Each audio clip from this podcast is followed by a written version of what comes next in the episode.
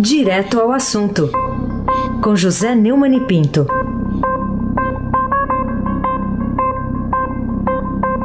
Neumann, bom dia. Bom dia, Raíssen Abac, o craque. Bom dia, Carolina Ercolim, tintim por tintim. Bom dia. Bom dia, Almirante Nelson, do seu pedalinho. Bom dia, Diego Henrique de Carvalho. Bom dia, Moacir Biasi. Bom dia, Clã Bonfim, Manuel Alice Isadora. Bom dia, ouvinte, melhor ouvinte da Rádio Eldorado 107,3 FM. Raíssen Abac, o craque. Neumann, começando então com a manchete hoje do Estadão. Maioria do STF aprova a tese que pode afetar a Lava Jato. E para você, quais as razões, também consequências dessa decisão, uma decisão como essa, que e, com maioria larga até agora está em 7 a 3, podendo chegar até a, a um placar maior é, lá no Supremo Tribunal Federal. Pode chegar a 8 a 3, porque o Marco Aurélio quase que certamente vai votar a favor, né? É, e aí e o, o, o Toffoli, apesar de não ter votado, já declarou como é que vai votar na sessão de quarta-feira. Ele não votou, diz ele, em respeito ao Marco Aurélio, é, que é, teve que se retirar da sessão. Aí você vê claramente o, o absurdo que chegou no Brasil a cúpula do Poder Judiciário o julgamento dá essa importância, o cara vai embora no meio da sessão. Não interessa o que, é que ele vai fazer. Um julgamento desse ele tem que ficar até o fim. E o presidente ainda conesta isso. Em segundo lugar, foi votado, o, o Supremo foi criado para interpretar a lei, não foi criado para escrever lei. Não existe nenhuma lei que preveja isso. Você pode dizer para mim, mas é justo. O cara que foi delatado tem que ouvir o que foi dito a respeito dele.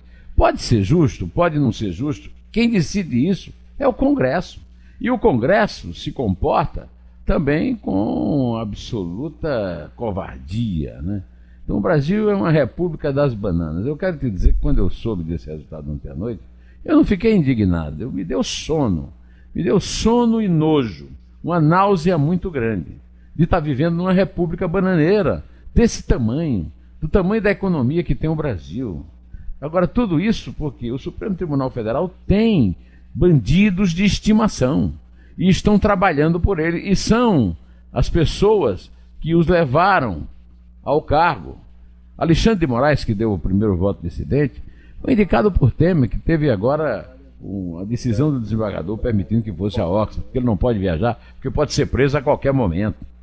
A Rosa Weber, a Carmen Lúcia, o Ricardo Lewandowski, é, o Toffoli, foram nomeados por presidentes do PT. O Gilmar Mendes por Fernando Henrique Cardoso, o Celso de Mello por Zé Sarney. O, aliás, o, o, os três ministros também que votaram contra, Edson Fachin, o Luiz Fux e o Luiz Barroso, também foram nomeados por presidentes do PT, Lula e Dilma. E o Marco Aurélio pelo primo Collor, no caso de, de nepotismo uh, talvez dos mais absurdos. Pode ser superado agora pelo filho do, do Bolsonaro se ele for aprovado para a embaixada de Washington. De qualquer maneira, tudo isso, tudo que eu falei aqui até agora, só dá para deplorar, só dá para chorar. Eu, em vez de chorar, eu resolvi dormir. E dormi e acordei com o pesadelo de que eu não tinha tido um pesadelo quando estava acordado, né? Quando eu vi a manchete do Estadão e quando eu abri o computador para ler as consequências desse absurdo. Carolina Ercolim, tintim por tintim. Que motivação teve um dos ministros com voto vencedor na sessão de ontem, o Ricardo Lewandowski, para apresentar para votação em plenário 80 decisões que tomou contra a jurisprudência do próprio STF a favor da possibilidade do cumprimento de pena depois da condenação em segunda instância? Essa decisão que o Lewandowski tomou na sessão de ontem, Carolina, ela mostra que o Supremo não está cumprindo a sua missão fundamental, que é funcionar como colegiado. Quando o, o meu amigo Zé Paulo Cavalcante escreveu um belo artigo no Jornal do Comércio em Pernambuco, contando a história do Supremo, pelo encantamento que o Rui Barbosa, que foi um dos autores da, da primeira Constituição da República, tinha, pelo, pela atuação moderador do imperador Dom Pedro. Então ele pensou num Supremo moderador, mas como era uma república, ele não podia pensar em 11 é, membros de um poder que cada um fosse ele mesmo o poder, mas com o conjunto de decisões. O que o Ricardo Lewandowski fez foi uma afronta a Rui Barbosa, à tradição jurídica, ao colegiado. Afinal de contas, o, o, Supremo tem uma jurisprudência ainda. Eu acho até que vai cair. A segunda instância vai cair. E ele já está. Ele disse até que está levando os 80 casos exatamente para provocar uma decisão de segunda instância. E nós vemos claramente que a Rosa Weber, o Alexandre de Moraes e a Carmen Lúcia já aderiram a isso. Não se sabe se por piedade, não se sabe por quê. É, mas a verdade é essa, é que é, ele desobedeceu uma jurisprudência da maioria e o Supremo está jogando no lixo a, a, o seu, a própria razão do seu poder, que é o colegiado. E o, o, vem bem numa boa hora o livro do Felipe Recondo, mostrando exatamente que não há um Supremo, mas 11. Eisenbach, o craque. O Neumann, eu queria que você trouxesse também para a gente a argumentação do Dr. Roberto Liviano, né, que é presidente do Instituto Não Aceito Corrupção, procurador federal, doutor em Direito pela USP, em relação a essa decisão da, já da maioria do plenário do Supremo ontem. É, o Estadão publica hoje um artigo do Roberto Liviano, que é isso aí tudo que você falou na pergunta, né? E contando que no caso examinado, é, envolve, o caso envolve grave corrupção e cabe lembrar que na fase de alegações finais já, tinha, já se tinha encerrado a colheita de provas, sujeita ao contraditório. O que ocorre nesta fase, segundo ele, é a mera análise das provas, no processo em foco pelo Ministério Público e defesa de delatores e delatados. O juiz determinou que os prazos fluiriam em paralelo para todos, baseado na lei 12.850 de 2013, que não prevê o direito de acusado delatado falar por último. É a lei que torna no, é legal a delação, a delação premiada. Além disso, não se apontou prejuízo concreto sofrido pela impetrante, para, pelo impetrante para ensejar anulação, em fato do que ele, é, ela não se mostra justa nem razoável. Né? É, é, o que eu. É, é aquilo que o, o, o, o Walter Maierovitch falou num comentário dele, né? Famosa, é, o famoso conceito francês, pas de nullité sans griffe. Né? Quer dizer, quando não há prejuízo, não, não há nulidade. Mas a questão não é nem essa, a questão é que, como disse o modesto Cavalhosa, o que há mesmo é garantismo da impunidade. Carolina Ercolim, tintim por tintim. Essa história, ela é, enfim, bastante passível de desdobramentos ainda. Vamos falar também sobre outra notícia que hoje vai repercutir muito, está repercutindo desde ontem, que é a admissão de uma tentativa de assassinato pelo ex-procurador Rodrigo Janot, que foi armado ao Supremo Tribunal Federal para tentar matar o ministro Gilmar Mendes. Vamos falar um pouquinho mais sobre isso? O que, que pode acontecer a partir dessa confissão? Vamos ouvir primeiro o que diz o Rodrigo Janot, graças aí a, ao nosso almirante Nelson ia ser é, assassinato mesmo. Ele cria uma, uma história mentirosa envolvendo a minha filha. E aí começou, é, enfim, e isso me tirou de sério. Foi num momento, logo depois que eu apresentei a exceção de suspeição dele, no caso do, não sei se foi do Eike, do Eike Batista, no escritório onde a mulher dele trabalha é advogado. Aí ele inventa uma história envolvendo a minha filha, que é advogada, que a minha filha advogava é, na parte penal para uma empresa da Lava Jato. E minha filha nunca advogou na área penal, ela saiu de série. Eu fui, a, a, minha intenção é, eu fui armado, eu ia dar um tiro nele e depois ia suicidar. Foi a mão de Deus. Desisti e avisei que eu, que eu não estava passando bem e chamei o meu vice para fazer a, a, a sessão para mim. E fui embora. Ele estava na, na antessala da, da sala de sessão. Foi a mão de Deus. Não, ele estava na sala, né, é, é, a sala onde fica o lanche, né? Que fica na entrada da sala de sessão. Aí eu vi, olhei, e aí veio uma. Foi uma mão mesmo. Cara, assim, eu sou um sujeito que eu não incomodo de apanhar. Pode me bater à vontade. Cara, eu tenho uma filha. Se você é. for pai, é. É isso aí, é um caso seríssimo. Né?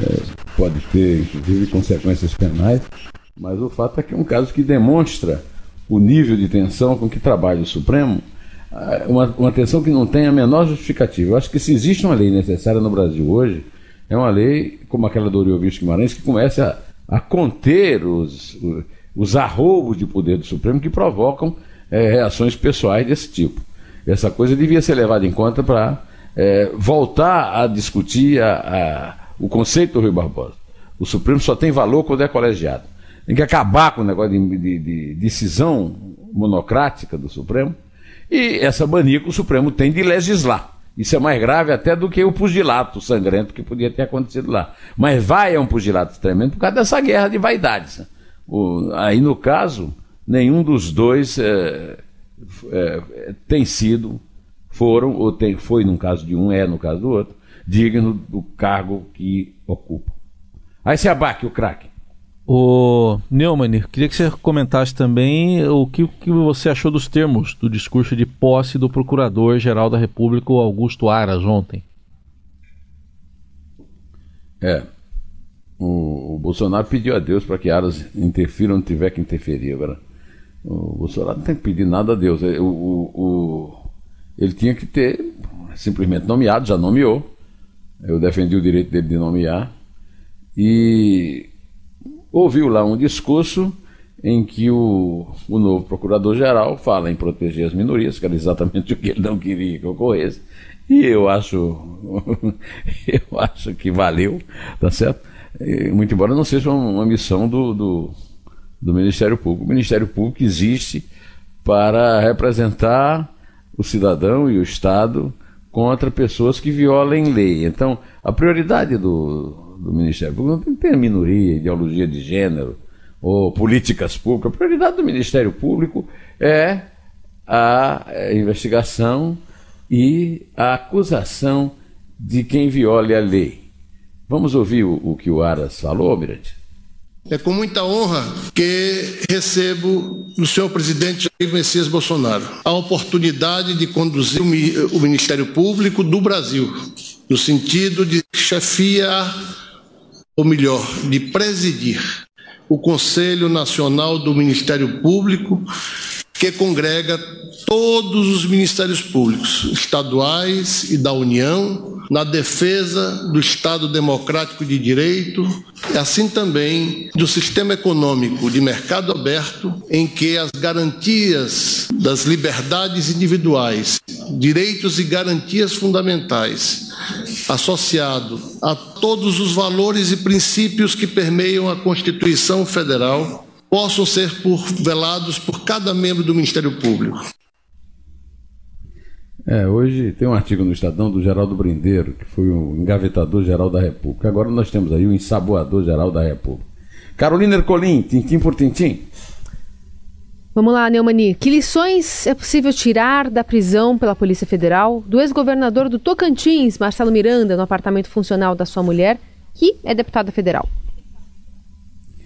É a Operação 12 Trabalho, em referência aos 12, 12 trabalhos de Hércules, né? É, deflagrada para desarticular uma organização criminosa suspeita de manter um sofisticado esquema de corrupção. Eu vou, agora, prepare-se aí, Carolina Heissen, porque é uma lista imensa de crimes de que ele é acusado. Marcelo Miranda, ex-governador. Foi eleito é, três vezes, em duas vezes ele foi, teve o um mandato interrompido é, pela justiça e ele agora está sendo acusado de corrupção, peculato, fraudes em licitações, desvio de recursos públicos, recebimento de vantagens de vidas, falsificações de documentos e lavagem de capitais. É, rapaz, não é brincadeira. Segundo a Polícia Federal, esse grupo, esse, esse bando, esses criminosos, deram prejuízo de mais de 300 milhões de reais à administração pública. É realmente um caso que mostra, mais uma vez, que não, não se deve exigir do cidadão que use o seu voto é, para é, punir é, eventuais delinquentes. Esse, esse trabalho é um trabalho que começa na Polícia Federal, continua no Ministério Público e termina na Justiça.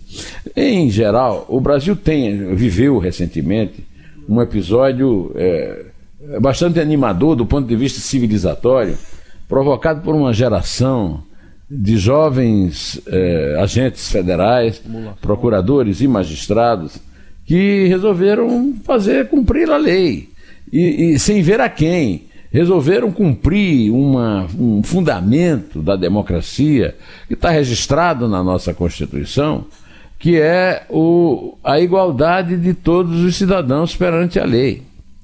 Agora, é, o Antônio Carlos Magalhães é que falava muito, olha, o povo me absorveu e tal, e criou essa teoria do voto detergente, do voto que faz a limpeza. Isso não existe. O cidadão já vive sob uma ditadura de partidos. É obrigado a, a votar em escolhas do partido.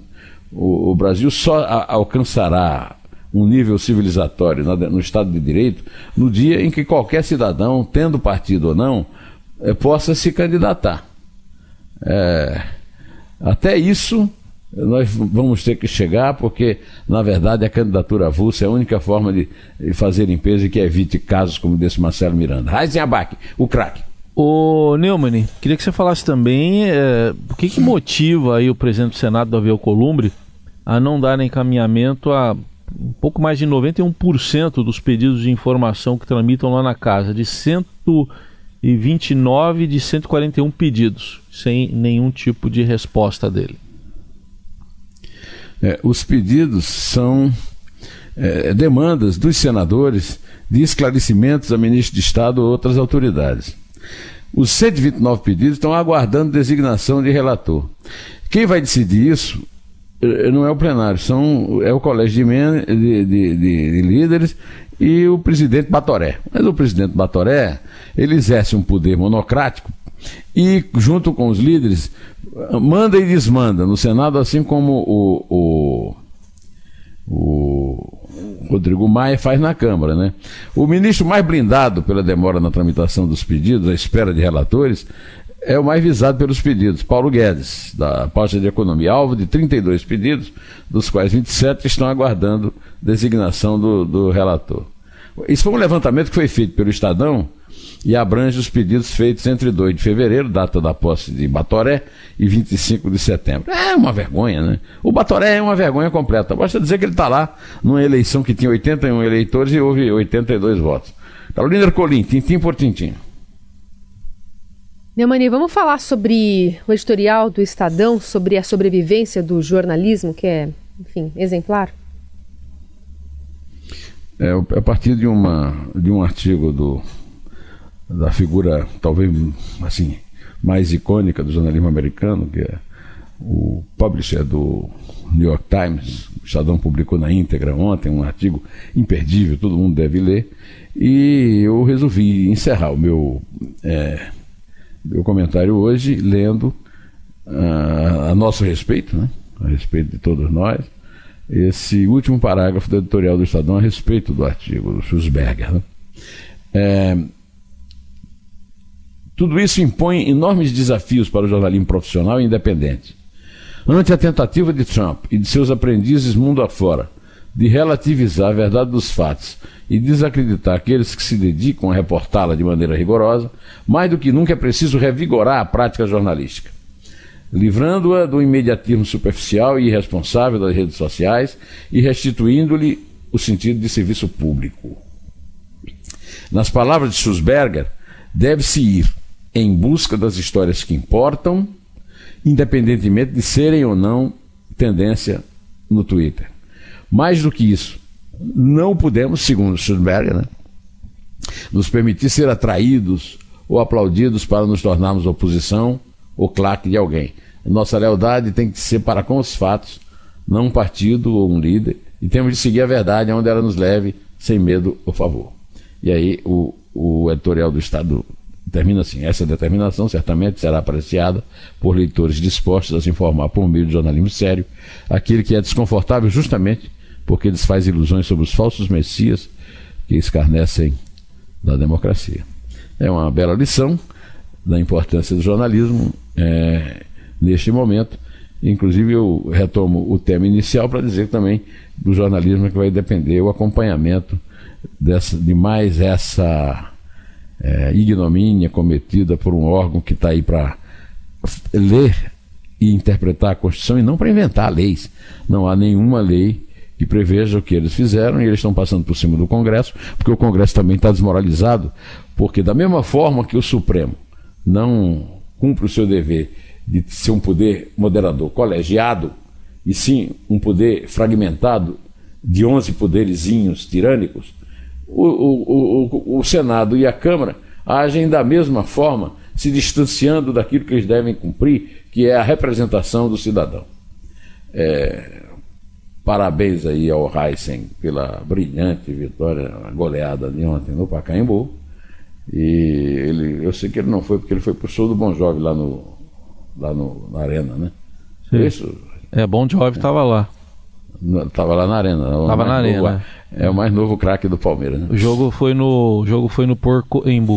No, é, no Porco Embu, que é ontem é, eu assisti o jogo só para ver o Pacaembu, rapaz. Como eu gosto do Pacaembu. É o Pacaembu é o estado mais lindo do mundo e vai ser abandonado, pelo amor de Deus. É com essa, mais essa palavra de desânimo e de sono hoje, é, de pesadelo, que eu encerro pedindo que, infelizmente, você não vai dar para contar todos os gols que o Palmeiras fez. Só três, tá? Tudo bem. É três? É dois. É um. Em pé.